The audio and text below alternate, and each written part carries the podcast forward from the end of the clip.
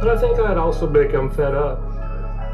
Become fed up with being a victim with no redress. And I think there was a part of me that just wanted to start addressing things on a direct and immediate basis. Kind of like you screw me, I'm going to shoot you for it. Mm-hmm. That's the frame of mind I was in, which is what happened. Mass killer Doug Feldman describes why he went on a deadly shooting spree.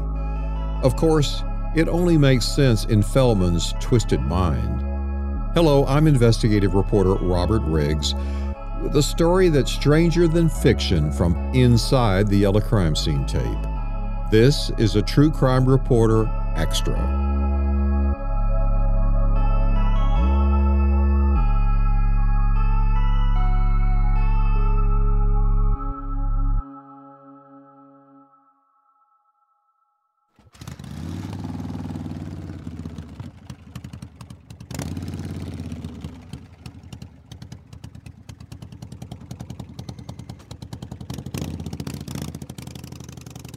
A gunman on a black Harley Davidson motorcycle pulled alongside a tractor trailer rig rolling down Central Expressway toward the heart of downtown Dallas at night.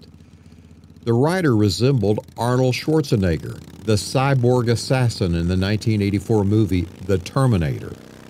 He calmly pointed a 9mm pistol at the truck driver's side window. Flames erupted from its barrel as five deadly bullets left the gun's chamber. The truck's 36 year old driver hung on for life, long enough to steer the big rig to the side of the road and stop before hitting other vehicles. He was pronounced dead on arrival at a hospital emergency room. Police thought it was a case of road rage until a call came in 40 minutes later. A security camera at a gasoline filling station miles away captured a blurry image of a bearded, long haired man riding a motorcycle up to the driver of an Exxon gasoline tanker truck who was unloading fuel. The motorcycle rider shot the 62 year old driver to death. He never saw it coming. In the wake of the shootings, TV news stations played and replayed the security camera footage to try to get the public to identify the killer. Well, it turned out a Volkswagen car dealership located on the same highway had been shot up in the preceding weeks. A few days after the truck murders, a Land Rover rolled into the parking lot of a fast food restaurant. In broad daylight, its driver randomly shot a man talking on a payphone outside. The 33 year old victim survived a gunshot wound in his chest and one in his leg. A witness jotted down the license plate number of the Land Rover and gave the police a description. Later, Dallas officers trailed the killer to his mother's apartment they arrested 40 year old Doug Feldman with a 9mm pistol laying on the front seat beside him in plain view. Feldman had shaved off his long hair and beard following the news coverage. I interviewed Doug Feldman on Texas death row in November of 1999, one month after he had been convicted of capital murder and sentenced to die by lethal injection in the Texas death chamber. But I think I'd also become fed up become fed up with being a victim with no redress. And I think there was a part of me that just wanted to start addressing things on a direct and immediate basis. Kind of like you screw me, I'm going to shoot you for it. Mm-hmm. That's the frame of mind I was in, which is what happened. Feldman spoke to me from inside a wire cage in the death row visitation room at the Ellis Prison Unit. He wore a white prison uniform. His black hair was cut short into a burr style. He appeared not to have shaven for a few days. Thick black eyebrows protruded above his blue gray eyes, which darted from side to side. They weren't the dead, piercing, shark like eyes that I was accustomed to seeing on serial killers that I had interviewed here. But like those killers, there wasn't an ounce of remorse for the strangers that he had randomly killed. An angry, irrational rage boiled inside Feldman. I think when you get to the point that I was, it's basically war. Basically, I'm declaring war. I mean, if I saw you on the street, I might have shot you. I might have shot that guy right there. I might have shot this guy right over here. Didn't really give a fuck. So, you know, I feel like I was exceedingly sparing. Because I had 400 rounds of ammunition, I could have easily done a Benbrook. I could have easily shot 30 or 40 people before they caught me. You know, I shot those two guys and I got upset, you know, and I knew that was not the answer. So I quit. You know, I, I don't know. I can't. Ex- I can't explain it. It was at that moment that I realized I had made a mistake. Feldman had pointed at guards, at me, and at my 16 year old son as the persons he would like to have killed on the spot that day. My son had asked to tag along to see what Dad, the reporter, did for a living. Boy, did he find out. I had grown so numb to the gruesome, violent stories that I heard from inmates by the dozens inside Texas maximum security prisons that it didn't occur to me that an innocent teenager might not be ready for this. My son recently confided that it scared him to death, and I think you would have been scared hearing this. That's funny. That's the way society works. I've got a legitimate gri- gripe about the way I'm treated, Yeah. but I'm in here because it's my fault. That's the way society works. It puts you in a situation in which you can't really win or address the problem. But if you do something about it, take action or whatever, then you're the criminal. So it's my fault. Okay.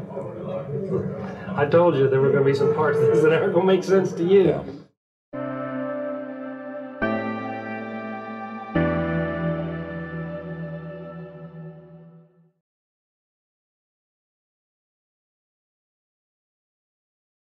On his resume, Feldman didn't fit the profile of a mass killer.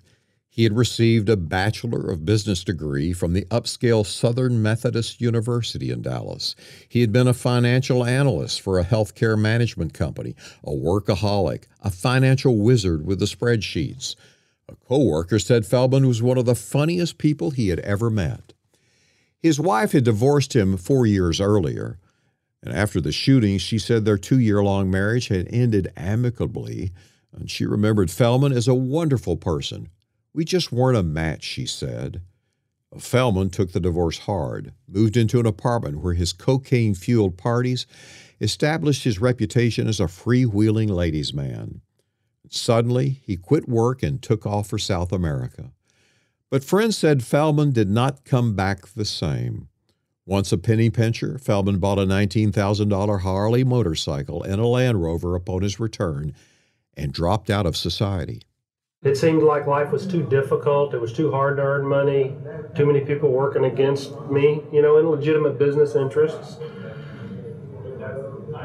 I don't know. Life just seemed unfair, you know. I would see things on the news where people like JFK Jr. just had millions fall into their lap because their great grandfather was some kind of robber baron, you know, a hundred years ago. And so this guy grew up and went to fucking Yale and or Harvard or wherever he went and has an airplane and flies out to fucking Nantucket and you know and has a condo in New York and one in San Francisco and one in Singapore or wherever you know and has a boat it's like shit you know I'm sitting here working my ass off trying to stay out of trouble you know trying to do things the right way and this guy just has some sort of Cinderella life and at some very basic level that really pissed me off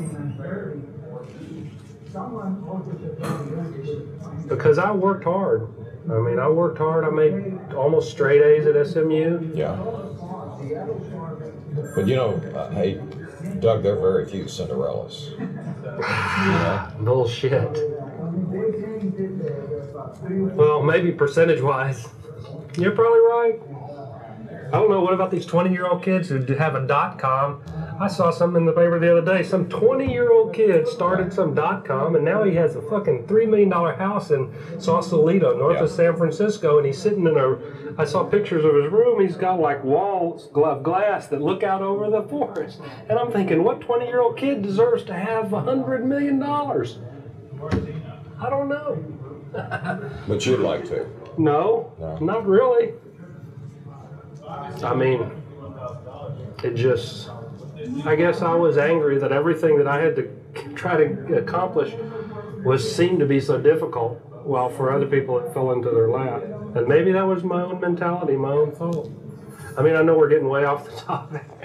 Well, you know, I had an I had an old boss one day. Uh, I worked in Congress, and I was railing about similar things.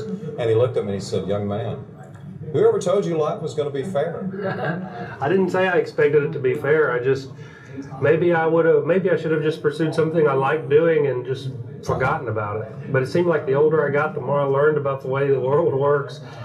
You know, the more paranoid or fearful I was that I wouldn't be okay financially in my future. So when I finally realized all this stuff in my early 20s, I thought, well, boy, you better go get a career and you better go do something so that you'll have some reasonable uh, expectation of having a stable future.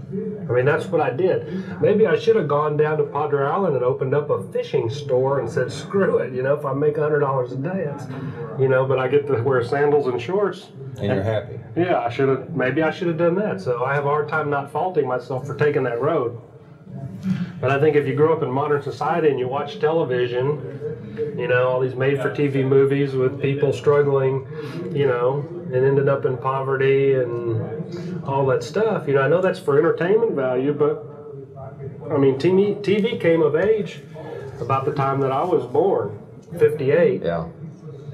But you know, I mean, we're, we're off the track here, but Doug, you know what what you accomplished? Good, my gosh, good, getting through a place like SMU with straight A's. You're way the head of you're way ahead of the rest of the folks. I mean, I look at folks I grew up with, Yeah. some of whom are in here, and uh, the other, you know, you were way ahead of the game. I guess.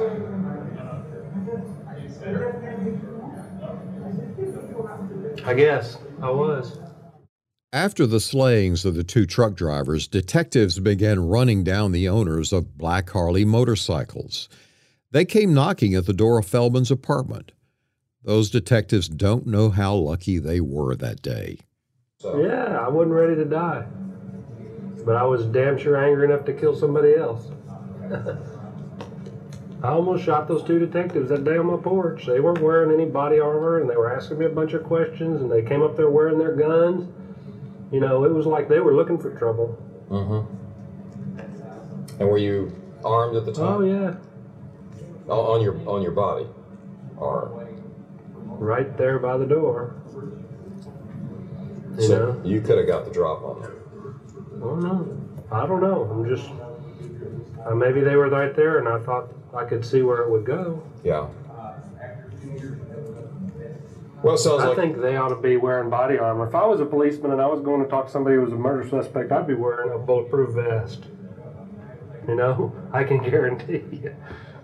While awaiting trial, Feldman wrote in one of 81 letters to a former girlfriend I have come to hate every single person on this planet with all of my heart and soul. If I had a button which would kill every single person on this planet, I would push it with no hesitation whatsoever. The jury found Feldman guilty of capital murder in about 20 minutes. During the trial, Feldman interrupted testimony, hurling profanities at the witnesses. He had been a ticking time bomb. The jury heard a long list about Feldman's earlier altercations. When he'd been asked to move the door of his Mercedes away from the side of a woman's car, he slammed the door into her car and sped away laughing. When Feldman rear ended another motorist with his Land Rover, he jumped out with a ball peen hammer in hand and smashed the car's hood, windshield, and the driver. During our interview in November of 1999, Feldman said he looked forward to his date with the executioner. I don't know. Some days I think it'd be nice just to shut my eyes and go to sleep and not have to listen to anybody's bullshit anymore. Not to listen to your voice or listen to somebody making noise, you know? I don't really want to die, but I'm not totally, um, you know, against it either. Fifteen years later, strapped to a gurney in the Texas death chamber, as lethal chemicals were about to flow into his arm, 55 year old Douglas Feldman made his last statement with his victims' families looking on from behind one way glass. He declared the truck drivers that he had murdered guilty of crimes that they had committed against him. I hereby sentence both of them to death which I carried out in August of 1998. As of that time, the state of Texas has been holding me illegally in confinement and by force for 15 years. I hereby protest my pending execution and demand immediate relief, he said.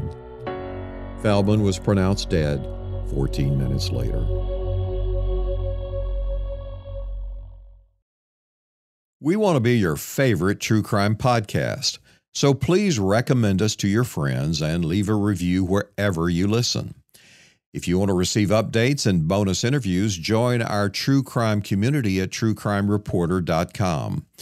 If you have suggestions or know of a case that we should look into, email us at fan at truecrimereporter.com. This podcast is a trademarked and copyrighted news organization based in Dallas, Texas.